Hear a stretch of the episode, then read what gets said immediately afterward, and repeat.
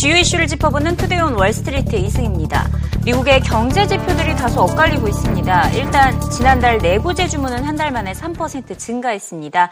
삼 개월 만에 반등에 성공하면서 호재가 됐습니다. 하지만 이어서 나온 소비 지표들이 다소 실망스러웠는데요. 지난달 소비 지출이 예상치를 하회했습니다. 그래도 그 전달보다는 영 점 일 퍼센트 증가했고요. 이번 달 소비자 심리지수 역시 전망을 밑돌았습니다. 구십일 점 삼을 기록했는데요. 역시나 지난달보다는 개선이 됐습니다. 이에 따라 다음 달 미국 금리 인상이 기정사실화된 것으로 분석이 되고 있습니다. 인상폭은 영 점 이오 퍼센트로 예상이 되고 있는데요. 이제 관건은 시장의 반응입니다. 채권금리 상승 여부와 달러화 강세에 따른 상품 가격과 신흥국 통화 가치의 변동성을 주시해야 한다는 조언입니다. So it's almost a foregone conclusion, given everything that we've heard from Federal Reserve officials, that they want to move and they're going to move in December with uh, maybe a quarter point rate hike. I think the bigger question now, given that we think we know what we know, is what the reaction will be. And there are a couple of things that I, I want to look at closely uh, upon the Fed's uh, decision day, which is December sixteenth. Number one, will the yield curve flatten or steepen? If it steepens, it would suggest that bond market investors believe the economy can handle Uh, a, a move by the Fed. If it were to flatten, that would suggest that they're worried that the Fed's already moving prematurely. Do commodities reflate or deflate? Uh, the dollar will get stronger. Commodity prices could go down, push inflation away from the Fed's target. Will emerging market currencies be revalued or devalued uh, with a stronger U S dollar? And will we see other, you know, kind of things within the global economy uh, that call into question the wisdom of a rate hike at this juncture in the cycle? 금리 인상을 앞두고 달러화 강세 현상은 이어지고 있습니다. 팔 개월 만에 최고치까지 달했는데요. 금리 인상 후에는 보통 달러화가 더욱더 강세가 되기 마련입니다. 달러화가 약세로 돌아설 여부는 유로화의 흐름에 달렸다는 분석이 제기가 되고 있습니다. 하지만 지금 유럽중앙은행은 추가 양적 완화 정책을 계속해서 시사를 하고 있기 때문에 유로화 약세가 지속되면서 달러화는 또 백을 넘어설 것이라는 전망이 나오고 있습니다. 반대로 유로화가 추가 약세를 보이지 않 않을 경우에는 달러화가 약세로 전환될 수 있다는 분석입니다. The dollar's strength is really the euro's weakness. Remember that the euro makes up half of the dollar index. So, I, yes, I think there's going to be a tightening, but I also think it's going to be couched with very, very uh, accommodative and dovish rhetoric. However, if the euro can rally today and finish strong, um, I, I think that's a big thing. And then I think the dollar softens, you know, accordingly. Uh, going forward, because there's no, the euro, they're they're uh, accommodative, they're dovish, they're really, really dovish. So that's, you know, the euro is interesting. Okay, Jeff Kilberg, do you agree with that view? If so, what are your levels that you're watching right now, short term? Well, Jackie, I do agree with Jimmy. And look at that level back on Saint Paddy's Day, a long way from, away from Thanksgiving tomorrow. But that one hundred point three three, that was the print. So it's going to be very challenging to sustain above one hundred because I think Jimmy's right. The Fed's going to try and control the one thing they can. It's the velocity. It's the pace. So I think we're going to see a very tortoise-like pace rhetoric when we do see at December meeting. So look for the dollar to soften. I agree with my buddy Jimmy. 미국의 금리가 인상된다는 것은 그만큼 미국 경제가 나아지고 있다는 것을 시사하고 있는데요. 시장에서는 미국의 사 분기 지디피 성장률 전망치로 이 퍼센트를 제시하고 있습니다. 이에 따라 올해 전반적으로 올해 전체는 이 퍼센트대의 성장률을 기록할 것으로 예상이 되고 있습니다.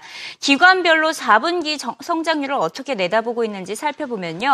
일본의 미츠비시 은행이 이 점 팔 퍼센트로 가장 높게 제시를 하고 있고요. 골드만삭스, 바클레이즈, 애틀란타 연방은행 정 한 이 퍼센트 내외를 기록하고 있습니다. 모건 스탠리가 가장 보수적인 전망을 내놓았는데요. 아, 지금 인플레이션이 아직 완벽하지 못하기 때문에 영 점 구 퍼센트 수준에 그칠 것이다라고 내다봤습니다. 삼 분기에 이 점 일 퍼센트보다 크게 하회하는 수준입니다. 하지만 시장 전반의 평균을 냈더니 시장 전반적으로는 이 퍼센트가 제시가 되고 있습니다. 알비씨 캐피털은 지루할 정도로 더딘 회복세가 내년까지는 이어질 것으로 내다봤습니다.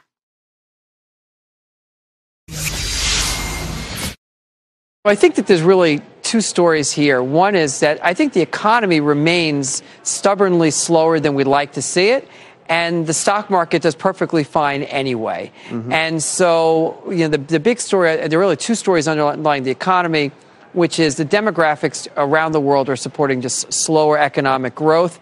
um, and that China has so much excess capacity that the build out of infrastructure is going to weigh on, you know, materials, names and the like for, for probably a while. That that build out of infrastructure is going to slow.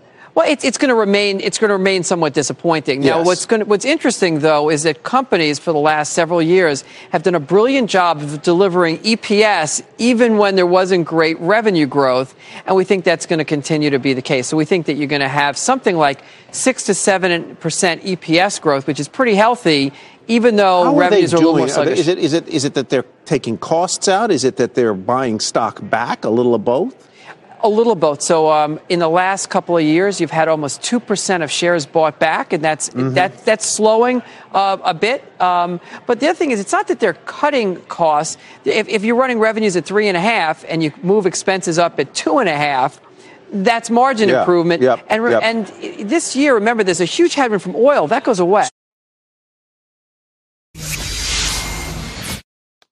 이번 주 미국의 추수감사절 연휴가 본격적으로 시작됐습니다. 올해 유동인구는 지난 이천육 년 이후 최대 규모에 달할 것으로 예상되고 있습니다. 미국 자동차협회 트리플 에이에 따르면 올해 추수감사절 연휴에 장거리 여행을 하는 미국인들이 거의 사천칠백만 명으로 지난해보다 삼십만 명 이상 늘어났을 것으로 예상을 했습니다. 비행기로 이동하는 인구도 하루에 이백십만 명에 육박할 것으로 전망이 됐는데요. 이는 지난해보다 삼 퍼센트 증가한 수준으로 지난 이천육 년 이후 예약 건수가 최대에 달한 것으로 나타났습니다. 미국 정부가 테러 위협에 따라 전 세계에 대한 여행 경보를 발령했음에도 이동객 가운데 십 퍼센트는 해외로 여행을 하는 것으로 나타났습니다.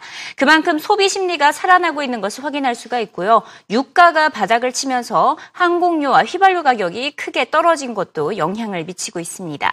이 같은 추세에 미국의 주요 공항과 항공사들은 지난해 추수감사절 대비 오에서 팔 퍼센트의 운항 편을 증가를 했다고 밝혔는데요. 미국 항공운송협회는 인력 확충과 자동화 시스템 투자 등으로 백이십억 달러를 투입했다고 밝혔습니다. The airlines are very well positioned operationally for this holiday. We've got about thirteen thousand more employees. We've been taking about a new aircraft a day. We had a ninety-eight percent completion factor or and a seventy-nine percent on-time rate for the first nine months of the year. So with newer equipment, more employees, investments in automation, about twelve billion dollars worth so far this year, I think the signs are pointing to a smooth holiday. 최근 테러 여파로 항공주가 약세를 보이고 있지만 올해 전반적으로는 역대 최대 수익을 기록을 하고 있습니다. 이에 따라 올 들어 항공주의 주가는 이십구 퍼센트 올랐는데요. 특히 젯블루와 하와이안 등 저가 항공사들의 주가도 오십일과 이백일 이평선을 상회한 상태입니다.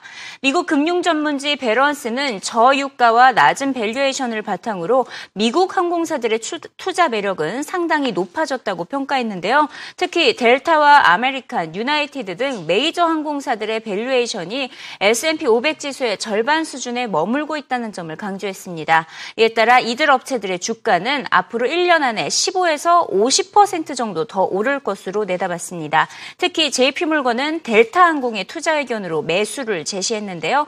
장기 보유할 것이라는 추천이 쏟아지고 있습니다.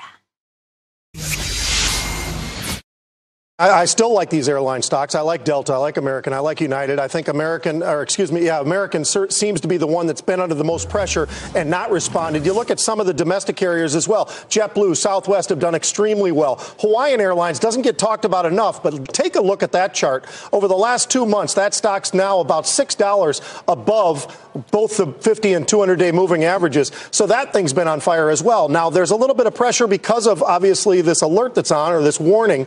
And because of that, you look at the fifty day moving averages, all three of the major carriers have gone underneath those fifty day moving averages. In, in the case of Delta and United, it's just started yesterday. So one day you don't want to make too big of a deal out of this thing, but you'd like to see if they are able to get back over or if the pressure stays on because of the lingering effects because of this warning.